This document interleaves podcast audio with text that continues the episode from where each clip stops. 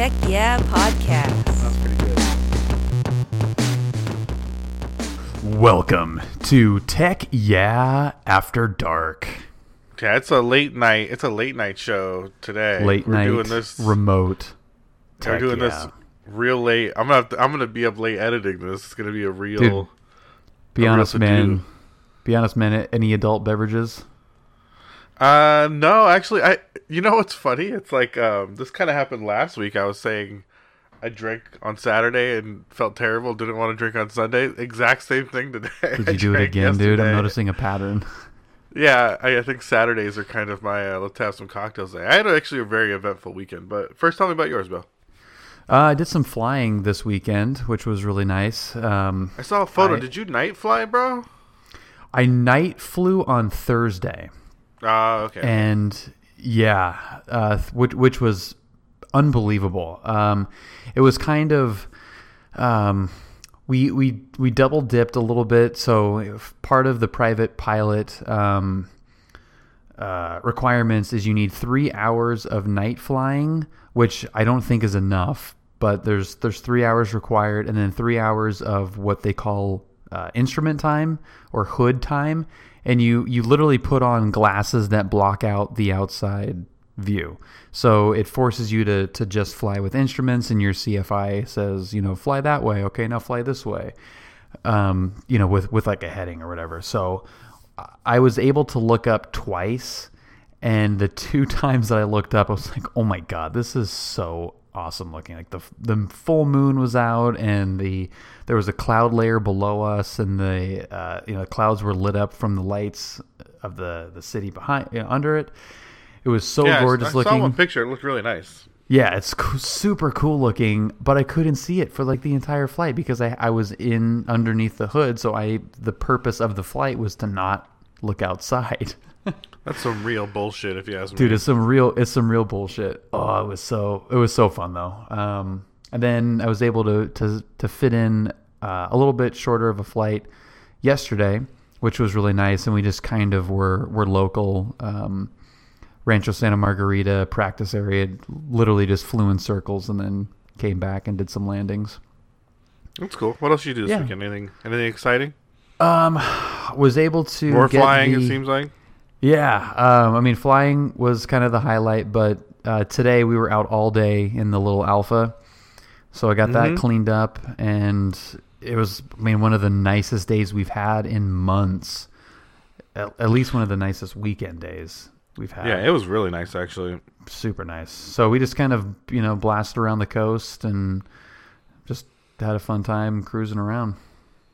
That's cool. It was pretty nice. So tell me, tell me your, tell me your your crazy tone zone weekend.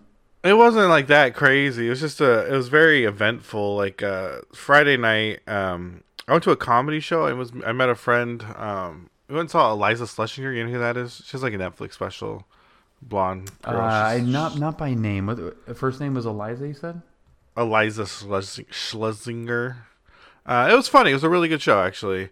Uh, I like comedy shows in general. They're all they're always fun. Like I feel like comedy shows are as fun as like you're willing to have at them. You know what I mean? And Yeah. uh, and this was a good show. So yeah, we had dinner, and did that, but you know that's drinks at dinner, and then you got your two drink minimum at the club. So you're having some cocktails at a comedy show.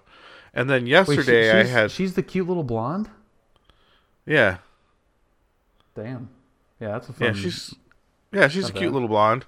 It's actually funny her one of her openers was this uh god I, I can't remember her name but she was she was great and she was this brunette this dark haired girl and she was a former stripper and she was like super cute and uh had just super raunchy stripper cocaine jokes and it was hilarious like she crushed it. it. Was so funny. Yeah it was great. Uh but uh but yesterday I had um, one of my really good friends is pregnant right now, and she lives in San Francisco, and uh, so some of her friends and her came down to L.A. for the weekend to like just kind of like eat and stuff. You know what I mean? Like um, have like they didn't want to do a baby shower, so she just kind of they kind of got a hotel room and did whatever, and so they stayed at the SLS, which was really nice, but. Um, we ended up uh, kind of floating around yesterday. I ended up driving them all over all over the place and um, just ate a lot and went out and went out to Koreatown last night and Um, you know, she obviously wasn't drinking, but the rest of us had some cocktails, and uh, That's the best part about night. having somebody pregnant around is you always have a designated driver. yeah, for sure. But it was a lot. Awesome. It was we were all over town, uh, you know, and uh, mostly eating, but also drinking, and uh, we actually ended up at, like we ended at Milk Bar and you know eating ice cream and cake at eleven o'clock at night. It was uh, one of those one of those nights, you know, but. It was fun. Today was pretty uneventful though, and uh, but it was nice. It's nice having like tourists in town to do touristy things because it's so hard to like motivate yourself to do that when people aren't here. You know, Yeah. and yeah. and no, LA's so true. fun. It's it's so fun when like there's a reason to go do all those things and you know get all over the city. Yeah, but- and it, it you're right. It is really hard to to have a reason if nobody's visiting because it's it can be such a pain in the ass. Yeah, it reminds me how much like how cool LA is, right? To like you know be down in Beverly Hills and everyone's all dressed up with fancy cars and fancy hotels and you know what I mean like um and then go to like Koreatown and it's all ethnic and cool and you know like just be in all these different places and see kind of all these sides of the city that you kind of avoid when you're just at home for the weekend doing laundry, you know? like Yeah, I know. um Seriously. but yeah, that was pretty much it. Otherwise, um, you know, it's been a pretty I don't want to call it a slow tech news weekend, but an or at least week, but uh, not a super exciting tech news week. Like there's no um there's no real like stories I felt that were super captivating. I mean, just some more some more Just Facebook couple- bullshit. Yeah, some more Facebook bullshit. Yeah, they're just kind of like a. There's been a few little stories here and there. I mean, I, th- I think it's probably as much a a factor of or function of it being slow tech news and really busy regular news. Yeah, that's that's probably very true.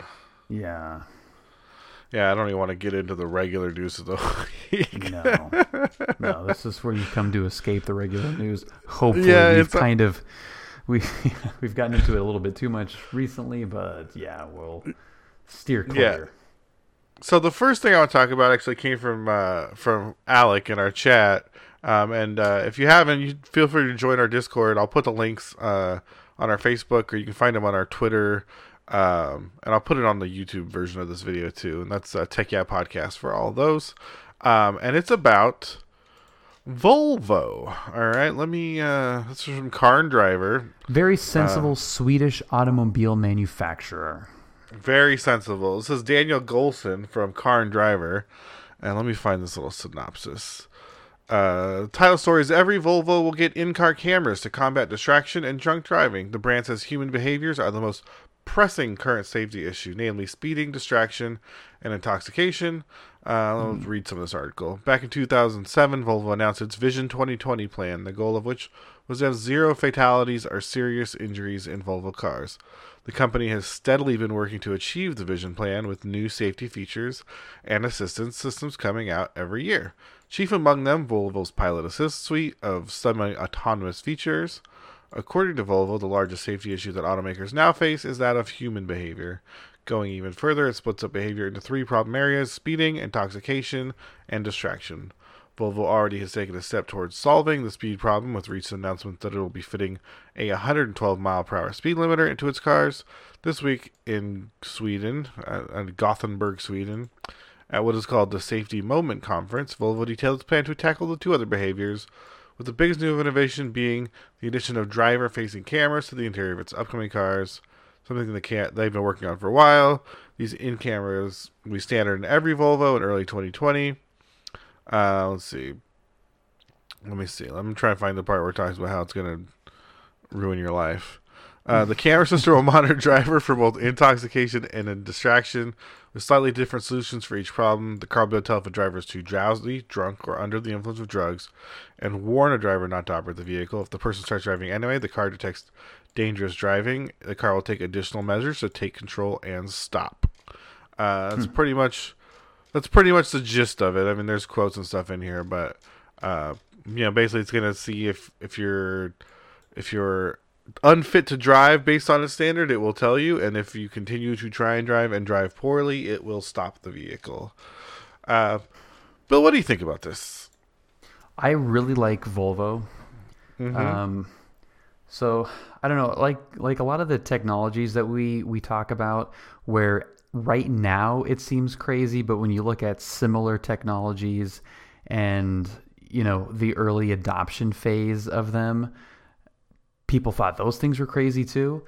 So I think with Volvo especially, they're obsessed with safety. Um, they it was it was 59 1959 that they invented the three point harness, the three point seatbelt, and mm-hmm. they didn't patent that. They well, I should say they didn't patent. They did patent it, but it was an open patent, so anybody can use it that wanted to use it. And now, obviously, it's against the law to not drive with a seatbelt. And I'm sure, you know, a lot of our parents and grandparents came from a time where they either didn't have seatbelts or people, you know, if you did have seatbelts, you didn't wear them. Um, so there was, I mean, even with something that is now compulsory, um, an adoption phase where people just didn't want anything to do with seatbelts. They thought it was restrictive. They thought, you know, like, well, what if the car rolls over? And sometimes it's safer if you're thrown from the car. And it's like ridiculous things that now sound completely crazy. Um, Volvo was the first one to bring that to market. Um, they also did the rear facing child seat. Um, they did side impact protection, airbags. Uh, they did whiplash protection. Like they've done a lot of development work on seats and the safety of seats and stuff. So they have like headrests that will shoot forward in a in a, uh, a rear-ending collision to help cradle your head. Um, and then like the inflatable curtain. So a lot of cars now will have like that curtain airbag that will block the um, side the windows. Mm-hmm. Yeah, and the and the B pillar and stuff. Um, so they have a history of of innovating things that end up becoming commonplace. And a lot of people at the time kind of thought, well, this is going to be intrusive. It's going to be restrictive. Um, I f- my first thought on on this technology is that well, it's Volvo, so it'll probably be commonplace in 15 years. That being said, this feels like it's creepy. Yeah, it's super creepy, right? Yeah. Because yeah, it's I mean, taking that's... it's taking into consideration like people like um well, I should say it's not taking into consideration variations in human behavior. People mm-hmm. might appear drunk or act drunk that are not. Um, you know, and vice versa. People that are drunk might not act as if they were. So, how are you going to, um, you know, take that into consideration? Yeah, and you know, I just, um, you know, I guess we we'll see how it works. You know, but it's like, that like how drunk is drunk? Like i know like buzz driving is drunk driving and believe me i'm not condoning anyone drive drunk. Like that's not really the issue here but like um like does your does the makeup of your face allow certain people to be more drunk than others and still out you know what i mean? Like is mm-hmm. is this like a strange scale of like oh don't worry like you have really wide eyes so you're fine. It's not gonna you know what i mean? It's never gonna think you're drunk. Um that being said, uh, it's not compulsory. I mean, I don't think people um, drive Volvo so they can get turned and uh, you know what I mean, take it home yeah. from the club.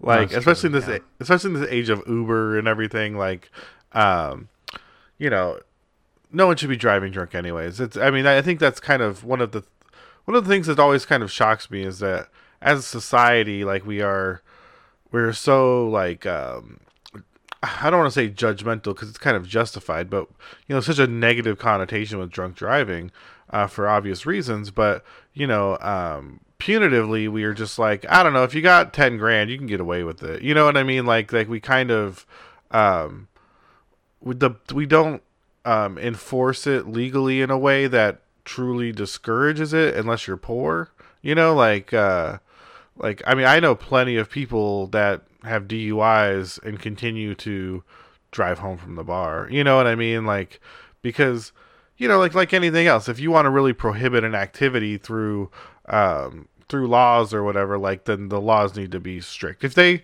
if they threw you in jail for um, 30 days any the first time you drunk drive, no one would drunk drive.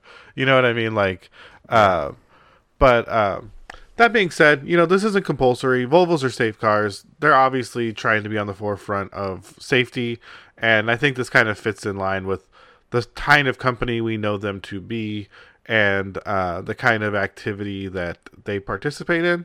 So you know, I, I it's it's creepy. It's kind of gross in the way it achieves this, but Yeah. um, but it's also like it's kind of in line with that company's motto. You know what I mean? like uh, one hundred percent. And the interesting part about it too is it's an admission from a company that clearly has a track record of innovation in engineering safety into their vehicles without accounting for the real cause of incidents in you know 99% of the cases which is the the person driving the person Yeah, behind the wheel um, and obviously that you'd have to take into consideration other cars as well you know other people but you know they're they're kind of developing things like in an ideal world if every car has this how does the road how does road safety look which is you know going back to 1959 making that patent an open patent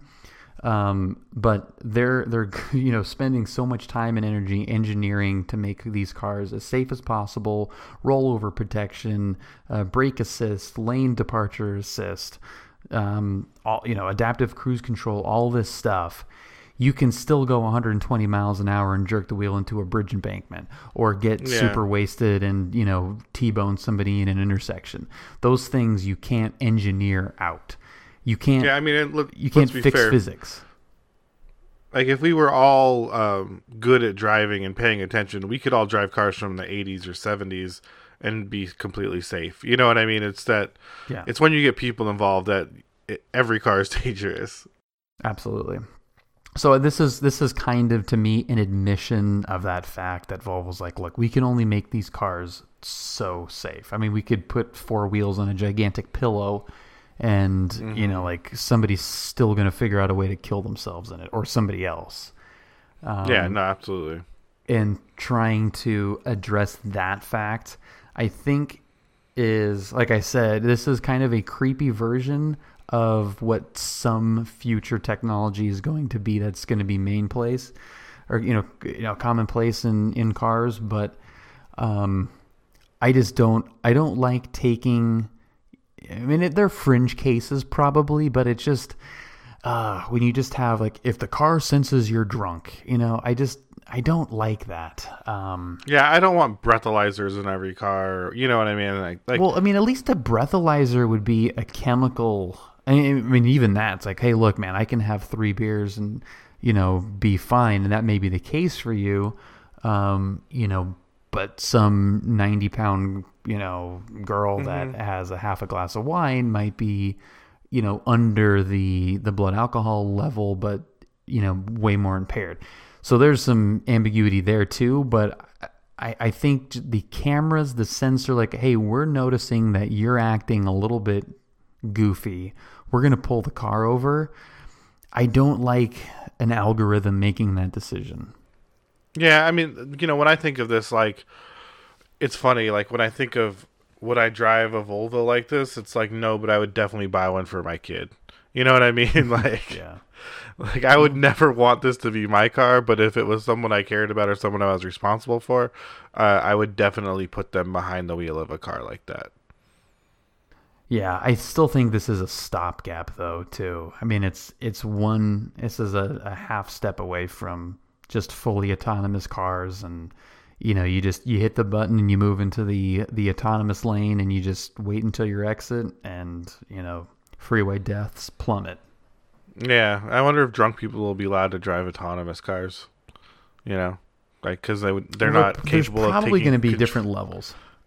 Yeah, but you won't be capable of taking control, right? So it's like if there needs to be someone that's capable of that to, Yeah. you know, because that, that's definitely going to be the rule for a long time. Is that you know, yeah, you can have a self-driving car, but you need to be like ready to take control of it at any time. Like you can't sleep in it or any, you know, like, um, so like I wonder when that where we're gonna where we're headed with this, but it's a it's an interesting question. We really don't know. Yeah, well, I- even now they have like different levels of autonomy, and there are going to be, you know, there's you know like an autonomous vehicle that doesn't even have a steering wheel. Like you just basically sit in a box and it takes you to your destination. And I don't, I don't know offhand what the names of those uh, those levels are, but it's you know it's I think it's like account. I think it's counting up. I think it's like one, two, three, four, five, and like five being fully autonomous, and uh, maybe even zero being nothing. So you know It's you funny. can have. Go Oh, go ahead. I'm letting you This go. is, you this go. Is, this is remote tech, yeah. Um, this is remote tech you after dark. yeah. This So is, like, so like, a, so like a level five, you could be completely hammered. You could be blind, and you could jump in your level five autonomous car and be fine. But you can have, but you know, if if you're in a level two, you would have to be available to to jump in. Yeah, I was just saying, like, what if, like, you remember we were talking about those uh those trucks with the remote driving, like, uh, things, like, Yeah. like, what if you ended up having to pay a monthly fee if you wanted to be able to sleep in your car, and like, you would have a service where, if your car detected something, you would immediately put like a remote access driver in the seat of your car while you didn't even know the difference. You were just drunk and asleep in your driver's seat. It's like, hey, we we got a we got a drunk, we got a swerver. Yeah, like it would immediately just ping someone in. and They would just be sitting there ready, like because that was their job. You know what I mean? Yeah. To like to jump in and drive your car. Oh, that's too That- funny. That is really funny. But it just goes back to the same problem, you know, like it's just you're just removing free will, you know, at every step. This is just removing free will in the in the pursuit of perf- perfection. You know, a, a Yeah. utopia where nobody dies, where no one has an accident, and which is Yeah, a good liberty, thing to liberty is not for. safety. That's for sure. No. Yeah, it's a great thing to strive for, but that this is going to be the constant conversation is when is it too much? You know, when do we just have to say, "Hey man, you know, like we we're not we can, but we're not going to prevent this from happening." Yeah, I mean, I think that's kind of the the whole crux of it, right? Is there's constantly there constantly needs to be a back and forth between, um, you know, what amount of liberty we're willing to give up in the name of, um, you know, public safety and the public good, and what amount of liberty we think is important to retain, uh, just for the sake of individuality, or you know what I mean? And you know, definitely being able to drunk drive is not the hill to die on. You know, No. like not in any Yeah. terms. No. Uh, uh, what was your uh, next story, Bill? I know you had a had Well, a, a Facebook yeah. sizzler coming at us. yes, perfect uh, segue into Facebook. Whenever we're talking about creepy Big Brother overlords, um, Anti-liberty overlord, uh, Yeah, totalitarian. Uh, You got to talk about frickin' Zuckerberg, dude. I am sorry, Senator. I will get back to you. Uh, what did he do? What did he do this time? What did he do this time? So this is a story from Wired. Uh, Facebook stored millions of passwords in plain text. Change yours now. so this is just the That's first. smart. The first That's smart. That's good. Dude. Good administration right there. awesome, awesome security. It's difficult to summarize all of Facebook's privacy um, misuse and security missteps in a, in a in one description. It just gets even harder. Um, on Thursday, following a report by Krebs on security, Facebook acknowledged a bug in its password management system that caused hundreds of millions of user passwords for Facebook, Facebook Lite, which is the kind of like pared down Facebook Facebook for third world countries, and Instagram to be stored as plain text in an in- internal platform to th- like I mean thousands of employees. Um, okay, yeah, this is right here. Yeah, this means that thousands of Facebook employees could have searched for and found them. Krebs reports that the passwords stretched back to those created in 2012. What the hell, crazy. Facebook, dude? Yeah, I mean, at least it's only internal, but they have so many effing employees that it's like, who cares if it's internal? Like, you know, like it's that is it's so crazy because you know like we work at a company with a lot of data and a lot of customer info and like we're bad at it and even the idea on our end of having just like a text document with everyone's passwords on it is ludicrous. You know what i mean? Like it's lu- crazy. honestly like i just had a google audit and like um like our big thing was like one of our unsubscribe links showed uh your email address in it like but it showed it to the person whose email it was like it wasn't even externally available. And even that hmm. was like we need to encrypt this immediately. Like this is a big deal. You know to think that somehow you could like oh yeah you know just have the passwords on this text doc it'll be fine. You know and I, like it's so crazy. Like it's such a crazy idea that it's just like how does that happen? Like why does that document even exist? It's so How, strange. yeah. How how does that happen? I I mean, you you we've talked about Facebook so much and just how how dead it is to at least our generation. No one no one really uses it. It's it's basically just turned into a way to make sure or to to assure your family that you're still alive. Mm-hmm. You know, if there's any if there's any anything that I want to share with my family, I will, you know, push it to Facebook. And usually it's from Instagram. Like I'll never actually post directly to Facebook. yeah it's always um, that second tick on instagram for like yeah. facebook and twitter or whatever Right. Yeah. Like I have it just defaulted to, to Twitter and then every once in a while I'll post something to Facebook.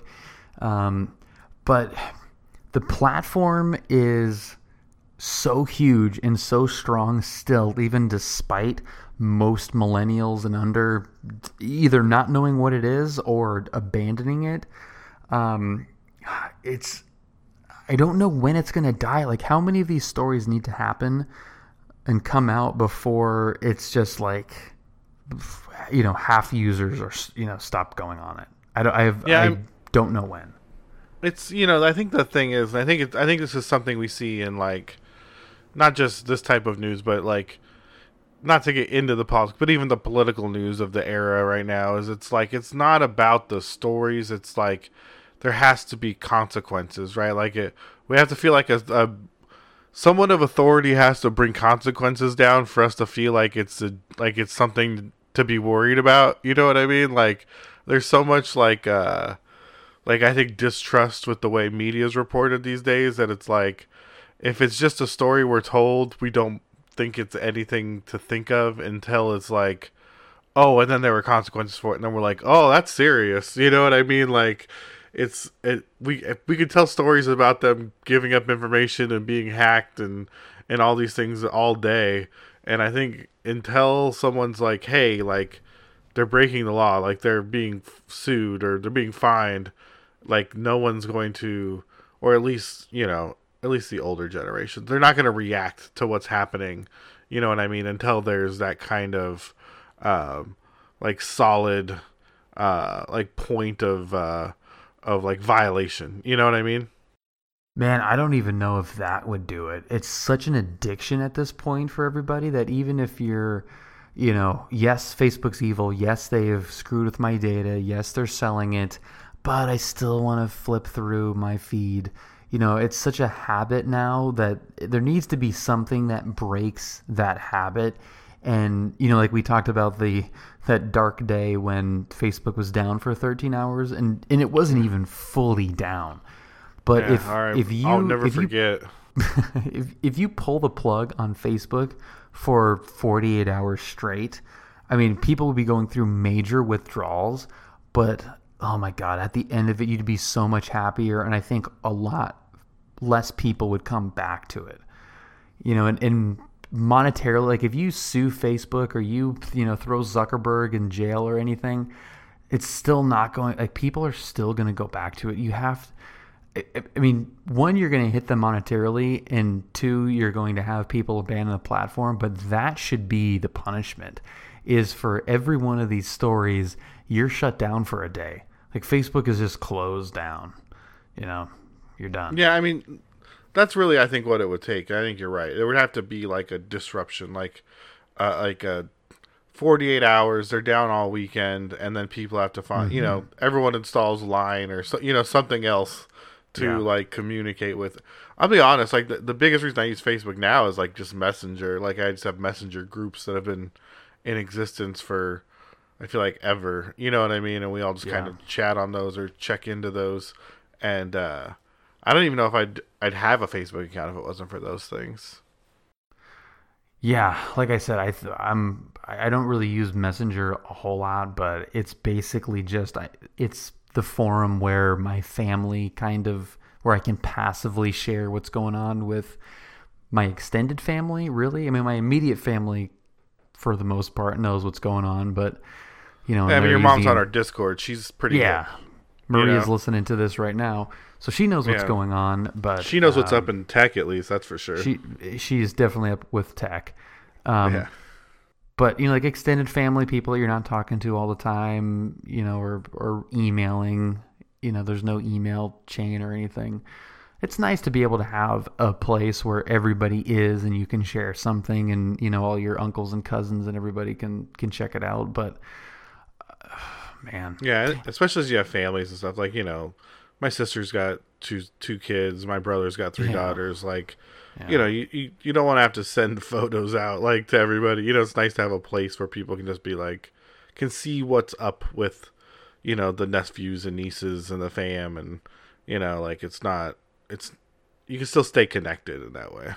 and there are al- alternatives to it which you know there's alternatives to everything but it's just getting everybody on the same one is the tough part you know So if we hard, all decided yeah. to just say like as a as a society we are all moving we're we're bringing back friendster or, or whatever we're going Yeah. back to myspace like everyone would migrate to there and then that platform would blow up and the CEO and the board members would get greedy of that company and they would, you know, sell your data to, you know, huge data mining companies.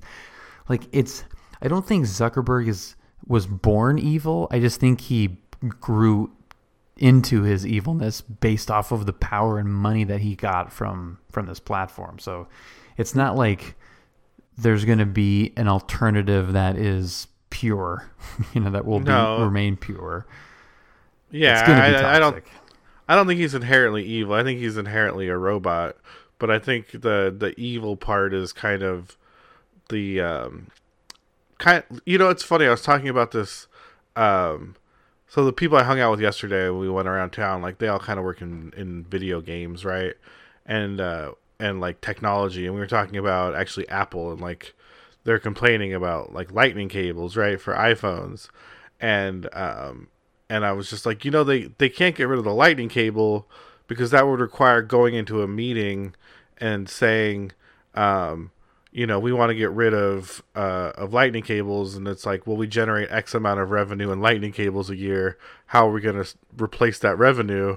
Well, we're not going to not replace that revenue, so we're selling lightning cables, right? You know what I mean? It's like, and I think that's just kind of that's that slippery slope in corporations of how it's like, oh, we start doing things that are that are evil or, or anti-consumer or or mean-spirited simply because like there's people employed simply to market and make lightning cables right? Like our business runs not on getting smaller but on getting bigger. And like you know if we need to come up with methods of more income not shaving off ways to generate income so that people are feel better about our business or we're we're better more ethical people. You know what i mean? And uh and i think facebook's just so deep down that well um that that it's always going to be nefarious you know and especially with what their product is it's it's always going to be nefarious the ways It's that they us. Yeah. Their their You know. product is us. Yeah, and if that's their product, the, the you know the ways to generate income from that are always going to feel bad and always going to seem nefarious. But uh, the one thing I will say is storing passwords in a text document is real bad. You know? Really Like, stupid. real bad. Really, really stupid. Yeah, Yeah. just like evolution. Like evolution doesn't take any steps backwards. You know, they don't nothing. These mistakes are not usually walked back from in these companies Not- too often. Not usually. Uh, all right, I don't want to spend too much time beating up on Facebook because they're the worst anyway. Dude, we could be here all day. Beating yeah, we could be here all day. I feel like we've done so many shows of us being like, man, what the fuck, Facebook? Yeah, That it's, like, Facebook hard to- sucks. It's hard to like continue being like, what the fuck, Facebook? Well, especially because like as we're talking about this, we're probably both browsing Facebook.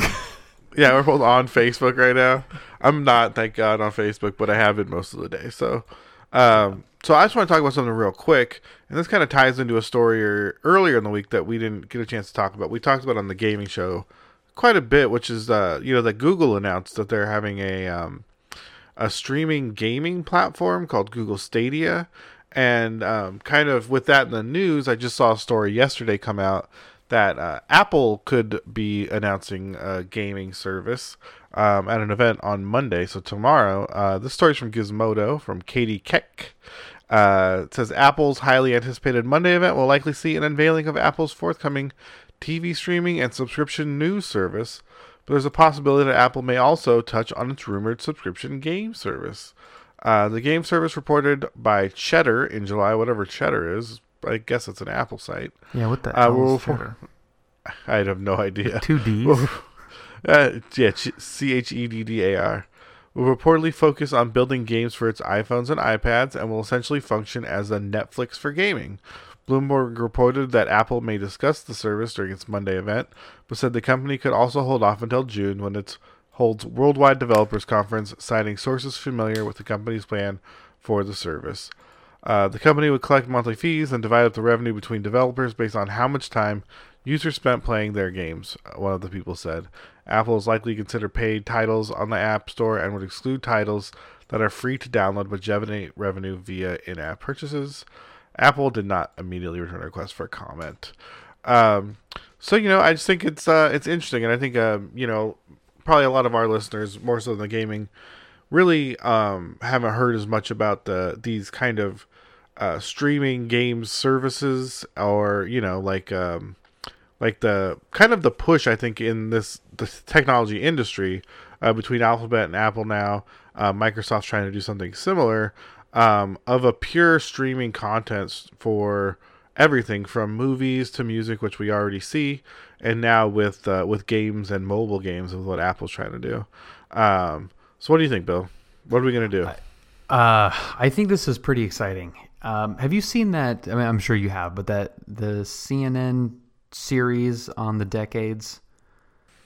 Have you seen that? I It's like it's on Netflix. It's like the 2000s and the 90s. Mm. Oh, yeah, I didn't know it was CNN, but yeah, I've, I've I think I watched the 2000s one. Yeah, yeah. CNN is the the studio, and it's not their news organization, if I'm correct. I think it's like a different kind of like sub studio within CNN, whatever.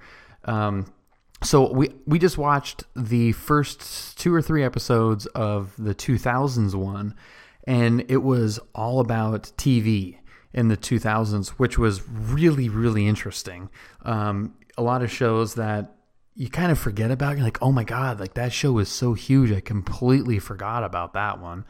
Um, you know, they they talked about The Wire, The Shield, uh, Lost, Breaking Bad, The Sopranos, uh, Six Feet Under, like all you know, just kind of from from multi-camera sitcoms to single-camera premium shows, and it was interesting to see how the industry and society was um, kind of being I don't know. It, it's it's kind of complex because certain things were happening at the same time. Like The Big Bang Theory was super popular. Everyone Loves Raymond and The Sopranos were all kind of at the same time, and those are two very different genres that were Yeah. both very popular at the same time.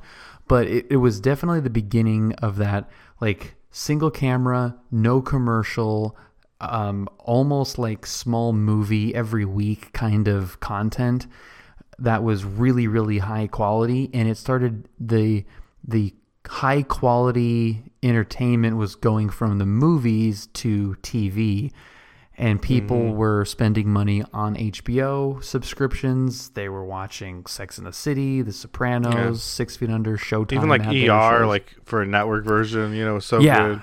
Yeah, and and people, you know, would still sit through commercials, you know, on on those ER shows and stuff, and then TiVo came in, and you know, things started to shift because of those DVR devices. Um, but basically, it's it was been it's been really cool to see the progression from how shows were developed before and now just the massive amount of content that we have which means that we have a lot more bad shows out there as well but you have all of these um, studios now that have realized that this monthly subscription model is a way to guarantee funding to greenlight a bunch of stuff. And what mm-hmm. that means is that all the things that CBS, NBC, you know, you know, the network shows that were passing 20 years ago on, um, they're getting made. Things are getting made, and we're starting to get a lot. Again, it's a volume game, so there's a lot more crappy stuff out there, but we're getting a lot more really, really good stuff. So Apple coming into this space, they already have a bunch of cash, so they can immediately start investing in stuff, whether it's games or or movies, TV shows, whatever. Um, you know, Disney's coming out with their streaming service. Everyone's starting to realize that this is the way to to generate content in hopes to or just have a better chance at that like hit cultural phenomenon show It's super interesting and i'm happy that companies are actually making money off of it too because i don't you know just the old way was slowly dying and yeah, stifling I think, uh, creativity oh, go ahead i just think like with um you know the, the thing that happened with streaming too like like uh, like you're saying is with older shows, you know, like in the '90s, like it's amazing to go back and watch those shows and see how terrible they are. You know what I mean? Like, uh, like just this kind of formulaic uh, sitcoms and how bad they are, and you realize that you know these shows were designed around um, like these like Nielsen polling and like you know these these systems that were very unintelligent in the way they collected data and the way uh, they measured success and the way that they could sell ad revenue across those shows. So it was very important to have these like short snippet, like standalone, like like you didn't want people to have to like watch a ton of shows to like know what was going on or you know like to have to like to have to actually pay attention to the show you know like you want them to be able to have it on while they're eating dinner so you could show them their commercials and you know as we've kind of moved into the streaming thing and as kind of HBO was smarter like you were saying in the 2000s about the nature of their shows and and not being so um so forced to ensure that people were like there for the commercial or you know didn't want to like get up or didn't want to you know um, that that the quality was able to come up to such a high level. And I, am I'm, I'm excited to see because you know with games this is something we talked about um, with the Google thing um, on the gaming show was that you know um, with you know with games right now and especially with uh, with with a lot of games like you spend $60 when you buy a game or you know if it's an if it's a mobile game maybe you spend $10 on it right? But you know the developer of that game knows that you're uh, you're already kind of financially invested in that game. So um, so they kind of um, they don't really have to ramp you in in a fun way you know what i mean? And and so so having that and but the the free to play games don't have that, right? So they they kind of have this sort of trashy like kind of network TV feeling where it's like I'll keep them you know you got to keep them wrapped up. You got to make sure they spend some money or make sure they watch they stay for the commercial or they watch the commercial. And by ensuring that revenue through these um, kind of Netflix for type services, you know, it really makes it so it's like how do we create an experience that's like engaging and fun? Like like how do we display this product in the way we want to that we think is going to be the most enjoyable as opposed to how do we display this product in the way that is the most monetarily viable or the way that will generate the most income or allow us to sell the most ads, which I think is exciting. Yeah, like one of the things that that documentary was saying in the, in the 2000s about HBO is that they were they weren't making a show for everybody. They were making a show for a specific person, like a narrower person. Like Sex in the City was not for everybody, but the particular mm-hmm. people that that show was made for loved it, and that made them come back to HBO, you know, year after year to make sure they don't miss that show for them. And that, that who, who was your who's your girl at Sex in Sex and the City? I want to know. Dude, Charlotte, dude, of course. Me too. And People always hating on Charlotte, bro. She was Dude. a real. She was a straight fox. Dude, she was a cutie. Yeah, she was such a cutie. All right, go ahead. Sorry. Sorry for the Well, interstitial. Go ahead. Yeah, no, that's okay. Um, and I, I hope that that's the same way that games start going too, because a lot of the AAA games that have happened or that have come out, you know, in the the recent, um, you know, last couple years at least, have just been bland. You know, there was there's nothing.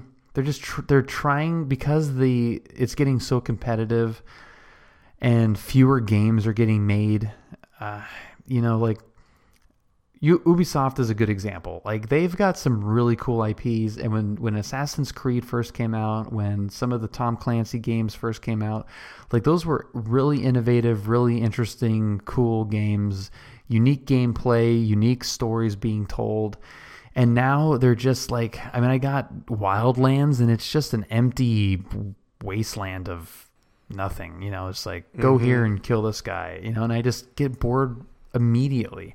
But if there was, you know, 15 other games to choose from that are kind of equally of the same or, you know, on, on equal quality levels um, to pick from, you know, one of those 15 might be just like my perfect game. And like, okay, now I have to come back to, to you know, to this service next year. But now I'm just like, I'm not going to buy another Assassin's Creed game. You know, they're not just not going to do it for me. Or I'm not going to, I'm not going to buy the next, you know, uh, Tom Clancy, you know, permutation or whatever. And Don't even talk like that. You know you love Siege, bro. Siege is awesome, but that's an ex- I mean that that's that, that's a diamond in the rough kind of thing, you know, where they Yeah. they they found a different formula and it worked, and you know, and what's kind of weird is that no one copied it and they haven't come out with a second one yet.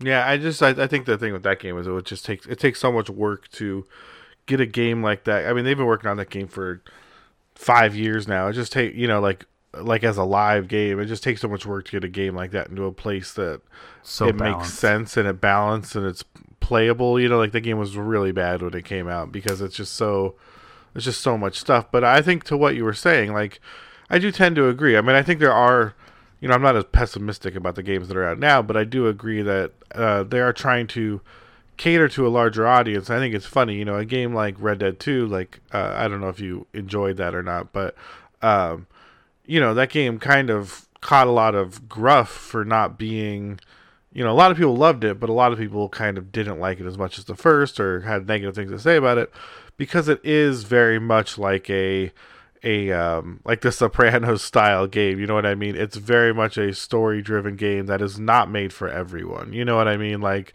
there's a specific audience for that game and um and just by being that way, it turned a lot of people off, but that kind of game in a um in a subscription style service would be so more strong, right? Like if you Yeah. weren't paying extra for it and you just stumbled into a game like that that really spoke to you, uh, Mm-hmm. you know, it could really be powerful, right? As uh, as a tool, I think it still is powerful. I think it's still a great game and and Oh was yeah, R- celebrated. Rockstar's the but- HBO. Yeah, Rockstar is the HBO of video games for sure. Yeah, absolutely. Um, but yeah, I do agree. I mean, I think a lot of these games, even ones that were very well regarded or popular lately, uh, haven't really spoken to me in that way because, like you said, they're not always they're they're trying to be written for a large audience. You know what I mean? You gotta you gotta capture as much as you can in this era to with the cost of games. You know, games costing a hundred to two hundred million dollars to make. You know. Um, you really do need to get wide adoption to justify the cost of some of these AAA titles. And, uh, you know, I, I would hopefully a subscription service like that could bear that, turn that down a little bit. Uh, my only concern is that our infrastructure is not in the place to support that right now. You know, we have Yeah, data yet. caps and you know what I mean. But it's it's getting there. I'd say we're really ten years away from games being able to be on a Netflix style service, just because games require so much more data than uh, than streaming video does. Yeah, I mean, if, you if you've got your if you got your PS4, your Xbox, or your PC plugged in, you know, hardline into the internet, you know, in those cases, it's going to be fine. A lot of people are gaming mobile now, which you know has constraints, but um, it's cl- it's close. I just you know like the the games that have come out recently um you know they're like like you said before companies are not going to decide to make less money. You know it's they need to make more than the last one made. And the only way to do mm-hmm. that is to gain more customers. And the only way to do that is to be more have a broader appeal. Yeah. You know, well, I think what's our- exciting about these like subscription services is, or at least with you know what Google was talking about doing. So you know, it what if you don't know, like we've been talking about this for ten minutes, but uh, Google wants to offer a, a game streaming service, so you don't download the games at all. And I just think Apple's probably going to be trying to do something similar, where as opposed to, um, you know, storing all these games on your computer or your phone and um, and having to install things and update them all the time, you'd pay a flat fee. You'd have access to a library of games that would be remotely sent to you, right? Like you could you could play them via the cloud, right? And I think uh, you don't have to buy a specific piece of hardware to run it. You don't have to buy a PlayStation. You don't have to buy an Xbox. And I think what's exciting about that, because of like what you're saying, is you know um, it, it creates a customer base. It makes everyone your customer now, right? Like they don't have to buy a, a PS4 to to be in your ecosystem, right? Like like your mom might watch a YouTube video and you know the someone might say you know oh I, I love this puzzle game or you know because it, it you know makes me feel smart or you know what I mean like it just it's it's good for me or it's a lot of fun or makes me happy and can immediately start playing that game via one of these streaming services without downloading it, without buying a gaming console, using their existing hardware, and um, and you know, and then, then that monetization method within that can be decided. If it's a monthly fee, if it's a in-game purchase, uh, you know, whatever it is, and uh, you know, I just think that's that's exci- that's exciting, and that is a way to expand these things and and be able to make niche games that still have a, a wide audience appeal because at this point now, you know, all Apple users are your audience or all Google users are your audience, as opposed to, you know, the the 40 million people that own a PlayStation or the 20 million people that own a gaming PC. You know what I mean? Uh, now it's the billion people that you know have a have an Apple account or a Google account. Yeah, well, it's just I mean they're they're looking at the business model and the trends and everything, and they're they're just doing the math. Um, I mean, like what's what's like a good niche kind of cult game that's come out in the last couple of years that was good but Um, didn't sell a bunch. Uh, I would say okay. I think the best example is because it's a game everyone's heard of, but not a lot of people buy. Is like the Metroid series of games, right? That Nintendo makes. That Okay, game actually yeah. like they actually weren't going to make them because Japan hates those games and they don't sell that many in the United States. But everyone likes it because it's like a a, a retro franchise. You know what I mean? Um, like there's another one supposed to come out. It's totally troubled because you know they're they just don't like them in Japan. Like people just don't buy those games, right? Or like Zelda games is kind of a similar thing. Yeah, so it, just take Metroid. Like if if Metroid is kind of like a niche game, it's kind of cult. The people that like it love it. But you know, if it's if it's a sixty dollar game and a million people buy the game, that's sixty million dollars. The only way mm-hmm. to get more money for the next release is for more people to play and like that game. Now, if you're only selling to the people that like that game and that number isn't growing, you know, it's not shrinking, you're going to make another $60 million. And like we've talked about, if it's not plus, it's negative, and you're, you know, you're not going to get greenlit the next time. Now, Yeah, it's not getting company- cheaper to make it. That's for sure. no, it, it, well, that's even a better point. It's it's going to be more expensive next time, and you're only gonna you're gonna make the same amount of money. Now, if instead of selling a sixty dollar game to a million people, let's say you have a streaming service and you sell a ten dollar subscription to fifteen million people, and so that's you know 120 uh, yeah, $120 a month to 15 million people. Um, you know, you can make a lot more different games and you're up in the billions of dollars. So now you've got some headroom and you can, you know, greenlight some weird passion project by somebody and, you know, you can be known, start building the brand of having all of these different IPs for everybody and then that 15 million grows to 20 million and then 25 and then 30 and now you're making just crazy money. And that's what you know I think the Netflix model was originally is yeah I mean you can you can rent a movie on the internet or on your your cable TV or something but you know, what if you just had a flat fee and you can watch as much as you want?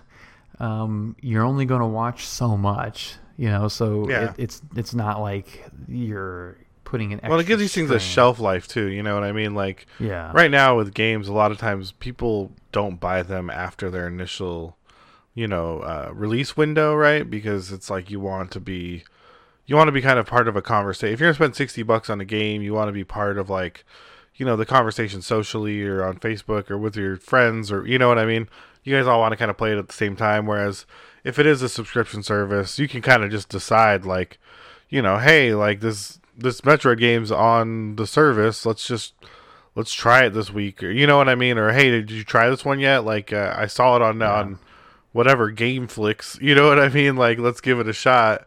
And uh, since you're already signed up, there's no uh, there's no barrier to to entry to get into that. You know, No, and like word of mouth and reviews become less of a thing because I mean, even to this day, I mean, I still watch game reviews now. You know, if I'm kind of on the fence on it, if it didn't matter, like if it was just ready to play and all I had to do is try it, I wouldn't watch game reviews anymore. I wouldn't care what the Metacritic score was or what IGN thought about it. I just go play it you know, because there's been so many times where a game review has been really good and I, I hated it, and the other, you know, where it's been bad and I loved it. So, uh, you know, and I be still more like have that- to go back yeah. to that. more like that social buzz that would kind of get you to try things, right? Where like somebody be like, "Hey, did you try this yet?" And you just be like, "No," and they'd be like, "Try it," and then you do. You know what I mean? Like that's kind of how it is with Netflix, right? Is someone mentions a show and it's like you need to watch this, you know, and then you Yeah, try it. and there's you- no, yeah, you just go like, yeah, all right, I'll give it a shot. And you watch Yeah, one episode yeah. you're like, yeah, it wasn't really for me, you know, and it's like, it's no big deal. You didn't spend $60 on the game, you know, and trade it back to GameStop for $12. yeah, no one had to bring you like a copy to watch. you know what I mean? Like, Yeah. Yeah, Yeah. Just I like, yeah, just like, yeah, I'm to, I'm just going to pop this in and try it. And yeah, Metroid isn't for me. Let's move, you know, let's go back to Red Dead. And, you know, it's no, no big deal. That's, the, I mean, that's what gaming is going to be 10 years from now. 100%. That's what it's going to be. yeah. So I think the uh, I think the the the message of this uh, episode is uh, the future's gonna be crazy, man. support, yeah, support streaming services. Yeah, the future is gonna be wacky, man. You're gonna your car's gonna tell you you're too drunk, and uh, you're gonna stream all your games. So Oh, Uh, the Bill- future is going to be a fucked up thing, man. it is going to be a fucked up thing. Bill, thank you so much for uh, for joining me this this late night tech yeah uh, episode. This was a good tech, yeah. Um, a little bit fueled by the grape, if I. Yeah, a little bit. you know, little- you got to get a little, you got to get a little of that vino going. You know what I yeah. mean? Yeah. But uh, and uh, everyone out there, I really appreciate you guys listening and hanging out with us for a bit, and uh, expect to uh, to see an after show uh, early in the week here. Me and Bill got to get down to the studio. Yeah, I hope. I hope everybody something, learned something. Okay, so here here's what I want to um, ask our TYPs. The TYPs join- out there. Yeah, join our Discord. Um, We'll Mm-hmm. have the links available for that someplace. Be you'll find it. Yeah, Um, I'm gonna have them. They're on Facebook, Twitter, Okay. Uh, Tech Cool. Yeah Podcast, and they're gonna be on the YouTube version of this video. So, if worst case scenario, just YouTube this episode, you can find it. Okay, cool. So there's there's f- I guess four then methods of this. So you've got the YouTube comment section, you've got Facebook comment section. You could retweet us or comment back, or you can email us at techyapodcast at gmail.com. But we need from you two pieces of information the month that you were born and the date. So mine is February 8. So just send us that um, in any one of those platforms, and we will give you a shout out for an upcoming little experiment that we've. It's that we've fun got. thing. Don't worry, it's not gonna be creepy. Yeah. I, he It's just said this, creepy. and I know what he's thinking right now, and Yeah. uh, it's fun, not creepy. And so, if yeah, please, if you could share share with us just the the month and day. You have to, have to tell us the year, how old you are. Yeah, you don't are. tell us the year. Yeah, just the you month. don't even give us your real name. It could be like, No. you know, I'm I'm Chico, forty seven, and my birthday is you know April seventeenth, and uh, that is plenty. And we, you know, We're gonna like play. Yeah, we're gonna play a little game called Florida Man. Now people are gonna know what it is. All right. Well, no one knows thank what that is. But pe- I, okay, yeah, you're right. Plenty All of right. people do. Plenty of people do. For those of you that do know, we'll play it live with you. For those of you that don't know, send us your your month and your date, and we will play Florida Man, and you'll see how amazing it is. Yeah, and we uh, just we appreciate it. We appreciate you guys listening. Bottom bottom line, even if you don't want to play Florida Man with us, thank you guys for hanging out. Thank you guys for listening. We love you all. Love you guys. Bye.